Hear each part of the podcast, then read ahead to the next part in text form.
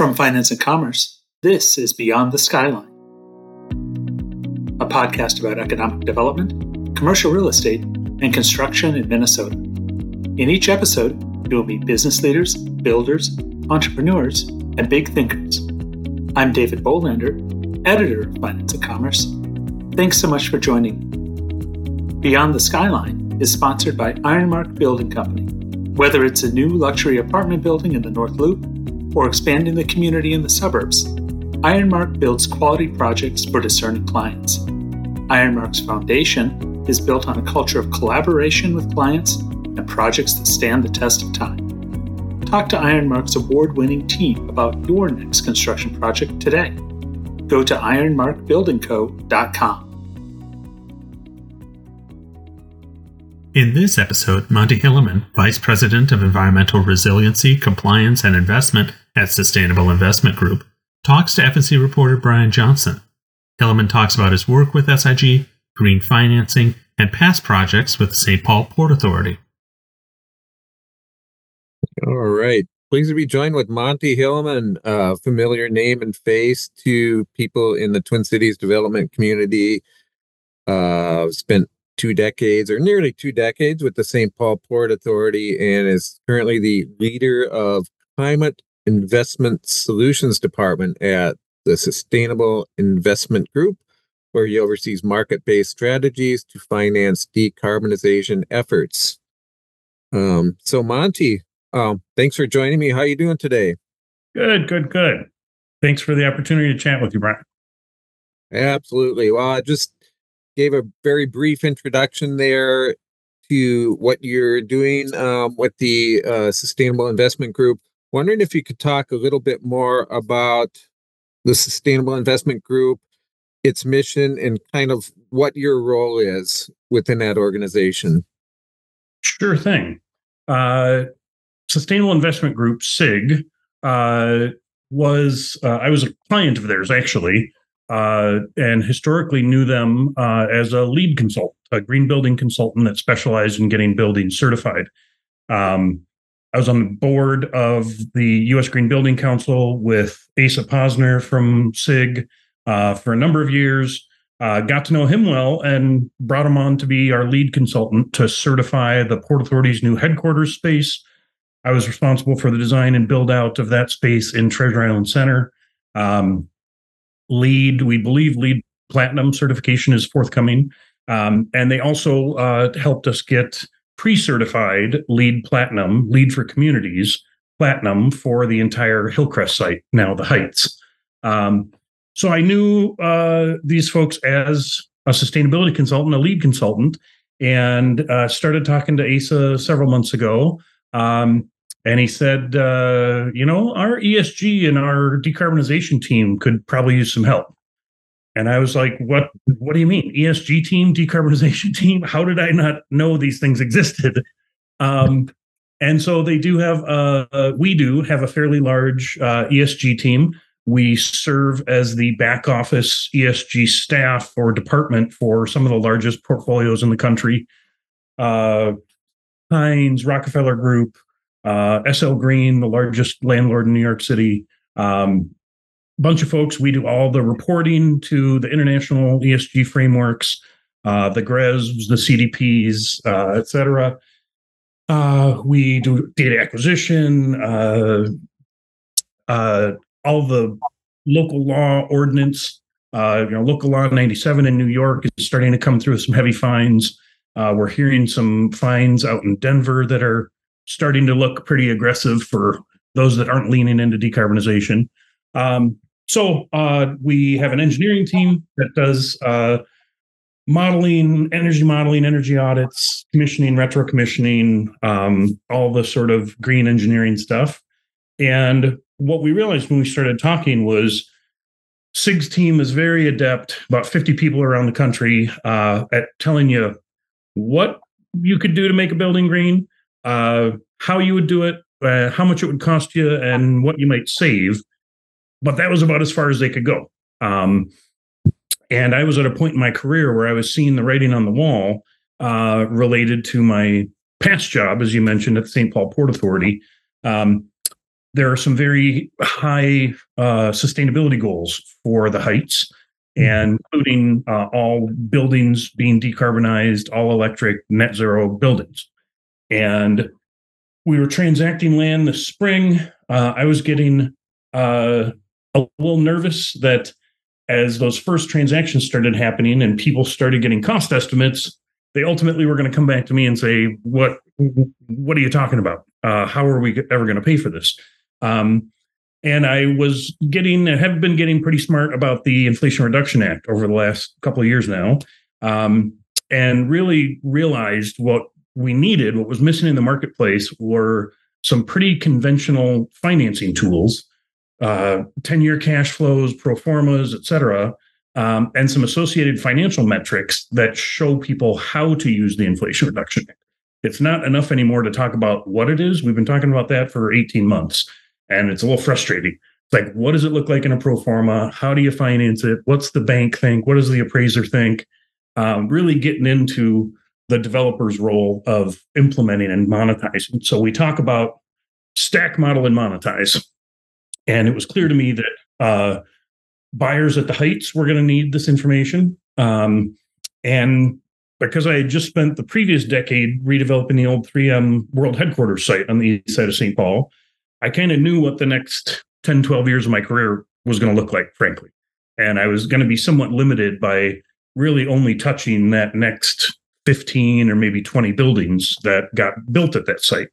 Um, and the more I learned about the scale and the scope of what SIG does for these large portfolios nationally, uh, internationally now, we just picked up a 76 story tower in Busan, South Korea. Uh, that we're doing LEED certification on. So, uh, ability to impact far more buildings, far much more square footage with this kind of knowledge.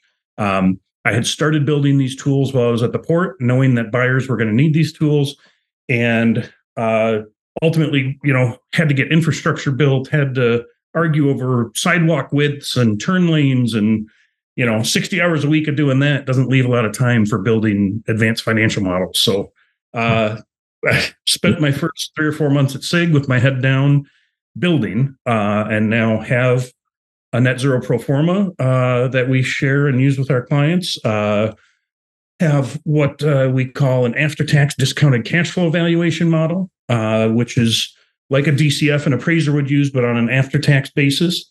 And that allows us to show the Inflation Reduction Act tax benefits above the line, if you will, in key financial ratios, uh, internal rate of return, yield on cost, cash on cash, et cetera, uh, the kinds of things that players in the marketplace need to see in order to believe in the impact of these tools. And the impact is staggering. Once you add up four, five, six of these green financing techniques, um, the impact is really going to revolutionize how we build buildings and finance buildings.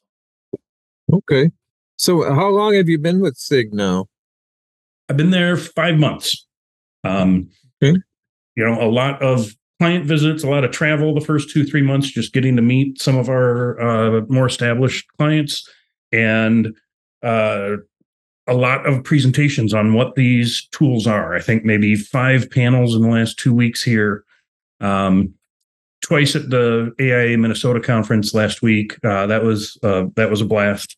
Um, yeah, so it's it was head down for a few months building this stuff, and now trying to let the world know about it. And you're based right here in the Twin Cities, but have clients all over the world, right? Yeah, yeah. Uh, I'm in the Twin Cities. Uh, some of my colleagues are here. Uh, Asa, I mentioned, he's our national VP of sales.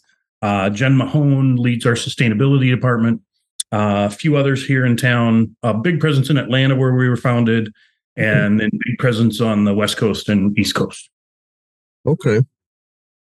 Um, so, who are your primary clients here? Are you primarily working with developers, or uh, can you give me a sense of who um, who's uh, benefiting from your expertise? Yeah, uh, we see a lot of interest from developers, especially in a tight, you know, debt and equity market. Uh, finding new ways to unlock the capital stack is, I think, really appealing to them. Um, a lot of design firms from MEP firms to architects are mm-hmm. trying to figure out, you know, their clients want to know uh, "Hey, what do you what do you guys know about this green finance stuff?" And they're probably not in a good place to walk them through it. Um, and so the design firms are finding uh, really, I think, some advantages, some competitive advantages to having a green finance person on their design team. Um, the session at AIA last week was with some architects, and it really was about leveraging ESG expertise as architects. And how do architects go from, and designers generally go from being just responsible for designing the thing to really being seen more as an advisor uh, that can help developers, portfolios, tenants uh, really maximize their real estate strategy. Um, so, uh, portfolio clients, uh, we just did our first REC uh, and carbon offset purchase for one of our portfolio clients. Um, big presence down in Charlotte on a 500 acre site.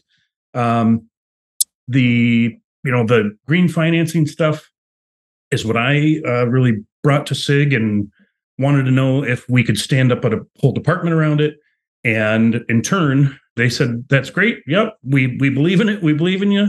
Um, but we also and we also want you to stand up a REC and carbon offset business." Uh, so we've partnered with STX out in New York City. STX is the world's largest provider of environmental commodities, meaning RECs or EACs, if you want to call them that, or carbon offsets. Um, and so now we can go directly to STX rather than through two or three layers of middle people and cut out a bunch of markup and really probably have some of the best REC and offset pricing in the marketplace, we believe. Okay.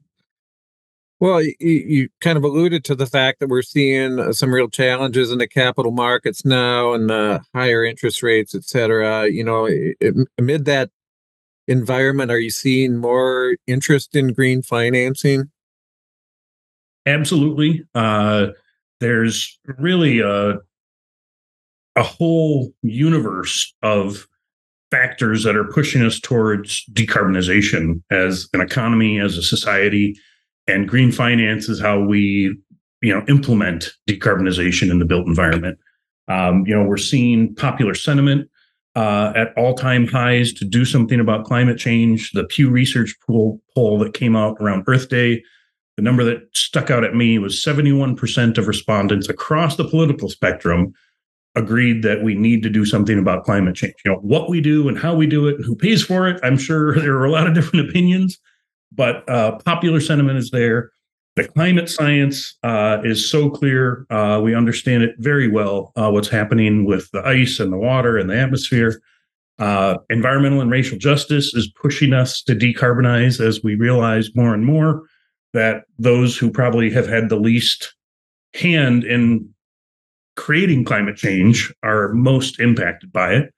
Uh, the technologies are driving. Um, a couple of years ago now, I was at the Getting to Zero conference out in New York City. I met a new colleague, and she explained she's works in IT and she's developing blockchain technology for kilowatt hours. So every kilowatt hour ostensibly will have its unique, you know, serial number, um, and that allows you to do two two things. Uh, it allows you to know the provenance of every kilowatt hour. How green is that kilowatt hour? Do I want a brown kilowatt hour? Um, and to price it and monetize it. Uh, so her comment was, you know, we have and will have even millions more electric vehicles driving around the country. And those batteries can be an extended part of the grid with what's known as vehicle to grid uh, charging. And so it, her comment was, you know, five years from now, your side hustle might be you get a ping on your phone. Uh, click here to sell $40 of electricity out of your battery back to the grid because it's peaking and we need it. Um, so the technology, you know, the solar panels we put uh, up today are 30% more efficient than the ones we put on my church in South Minneapolis 10, 12 years ago. Uh, the technology is driving these changes. The ESG investor class uh, internationally is driving these changes. And I know you hear uh, there is probably some good uh, rationale to be concerned about ESG and greenwashing. Um, but you also hear of, you know, folks making it political. And there's, I don't know, 20 states now that have directed their pension funds not to ingest, invest in ESG directed funds. Um, last time I added it up, it looked like about 500 billion nationally uh, that was being pulled out of that marketplace. Uh, but we know in 2024, the ESG investor marketplace is going to be over $3 trillion. So I don't think it's slowing down. It's not going away. Um, there's palpable risk in the marketplace carbon transition risk you know really smart portfolio folks are modeling their portfolios against some of the more uh, aggressive local laws uh, Boston, BERDO 2.0 in Boston, uh, Denver, New York City, Title 24 in California. Um, you know, there there could become a point where uh, and, and asset managers and risk managers are already there. They're they're already way ahead of the regulators on this. They know that there is asset risk as we transition away from fossil fuels. And what is that carbon transition risk? How do they price that risk? Um, and the palpable risk of of climate of climate damage, uh, whether it's tornadoes, hurricanes, wildfires. You know, it's it, it's so palpable it, it's very real.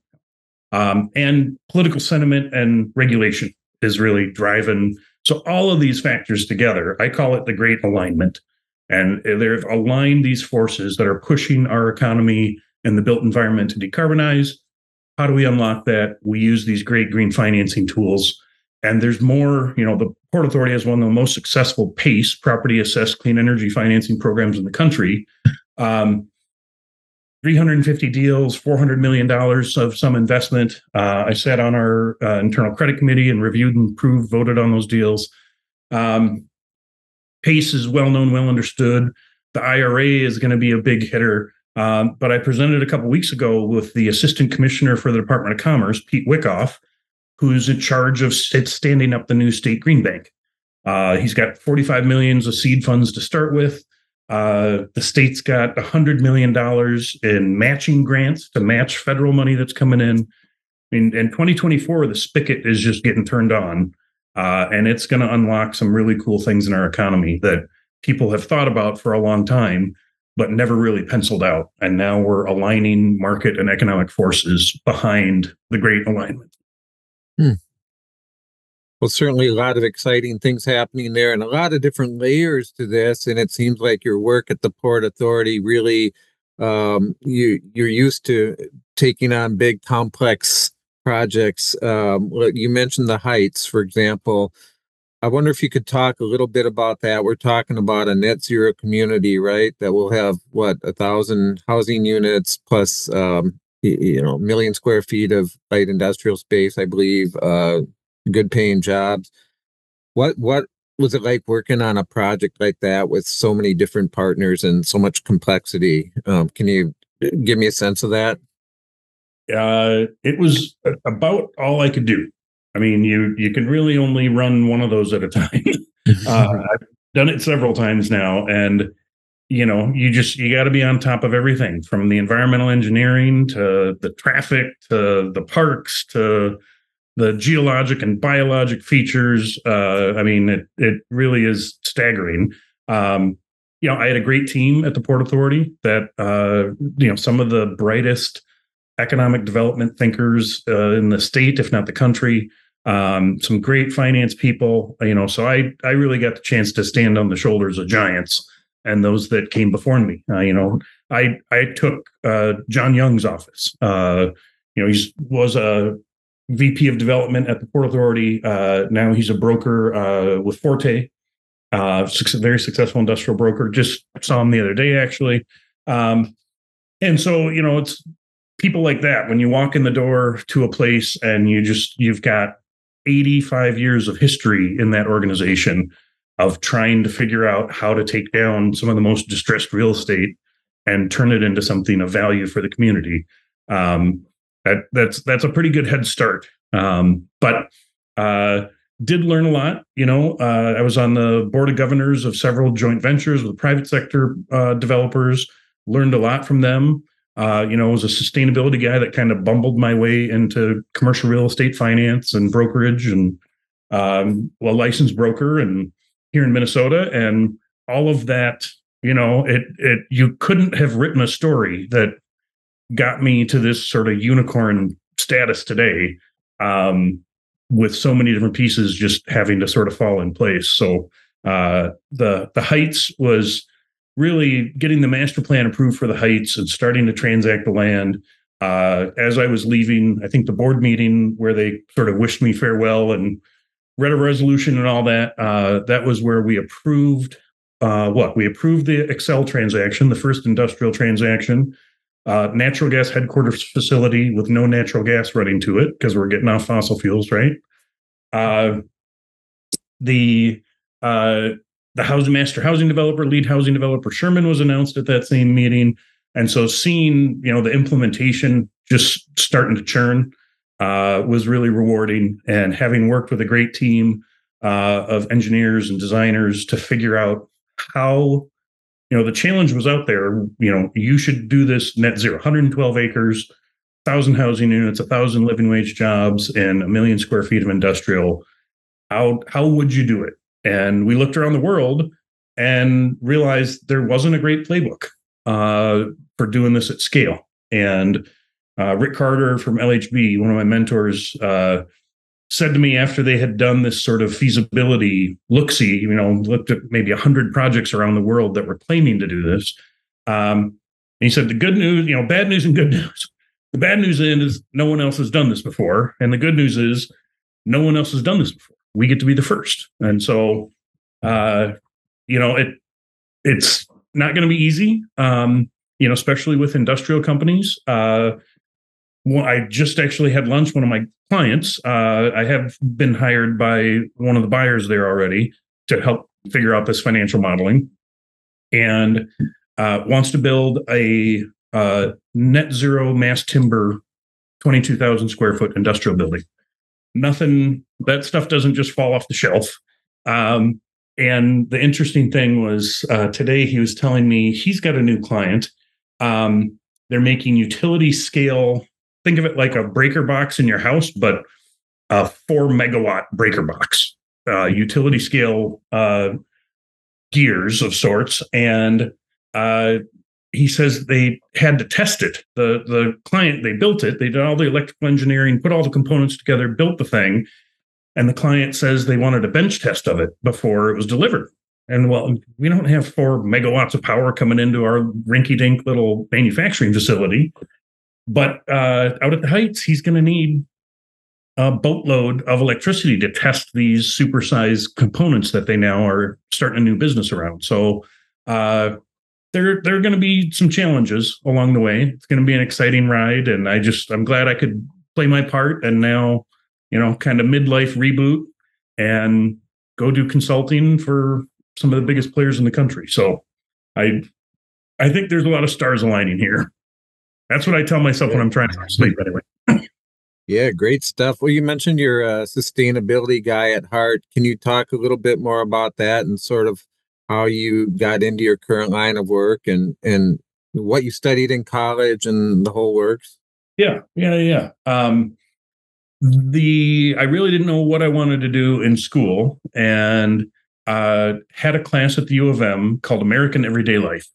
I was like, I'm an American. I have an everyday life. I should be able to pass this class. And in that class, we talked about all kinds of different socio political, cultural stuff. Um, we learned about Yucca Mountain. And so this is mid 90s and uh, was in the press at the time that uh, the federal government wanted to bury a bunch of nuclear waste on indigenous land uh, out in the desert because that seemed like a good idea.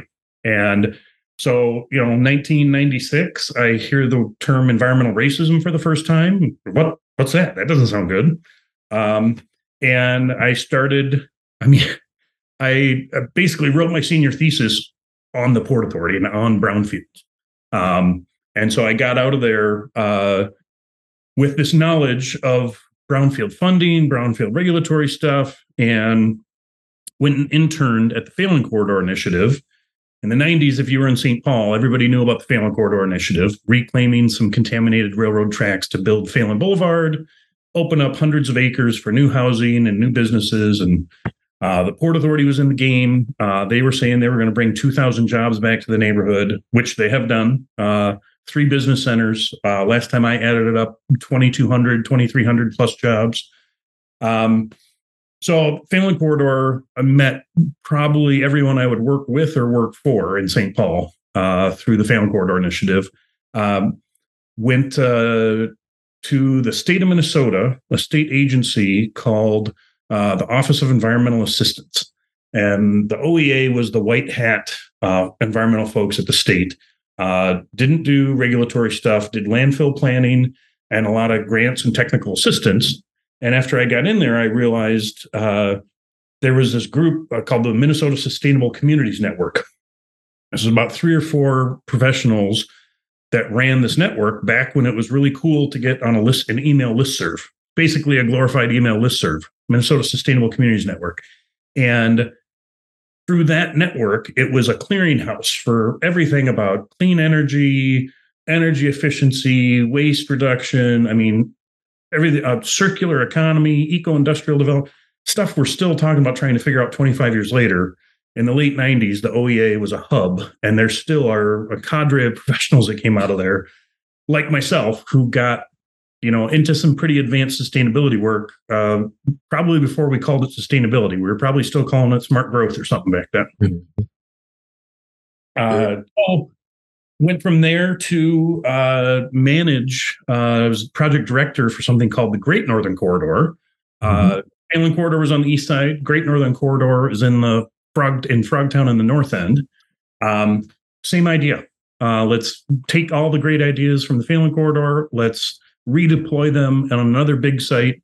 Uh, and so I corralled 60 some organizations uh, around making a walkable urban neighborhood happen on some pretty nasty contaminated uh, stuff. One of the sites uh, the Port Authority built a, on a brownfield there um, was the old Maxon Steel foundry.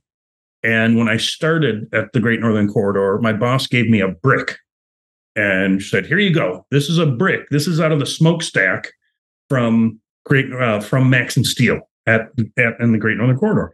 And so I had it on a shelf next to my computer monitor for five years while I was there. Well, John Young, uh, years later, would tell me, um, Monte, you realize that smokestack was radioactive when we tore that building down. and you had that thing sitting next to your brain bucket for five years. And for those on the podcast that can't see me, I'm as bald as a baby.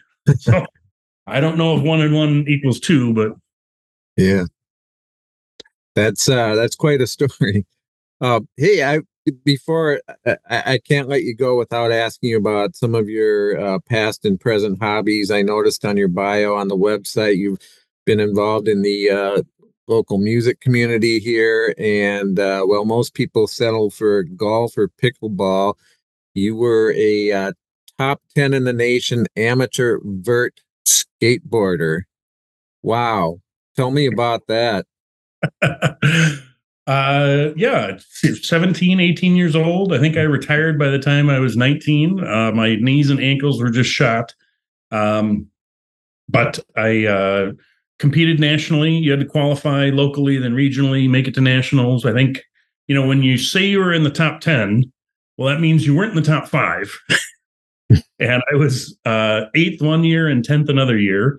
Mm-hmm. Uh, at my current colleagues know all this, and so they uh, recently, you know, there's that cameo service where you can pay to get a celebrity to do a cameo.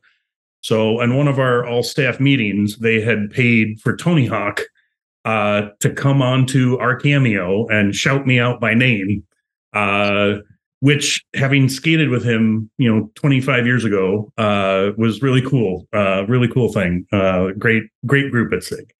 Mm-hmm. Um, and yes, I do own a record label. I DJ, I produce. Uh, right now, we still do a monthly house music event uh, in Northeast Minneapolis, and first Friday of every month, and we're going on 12, almost 13 years now.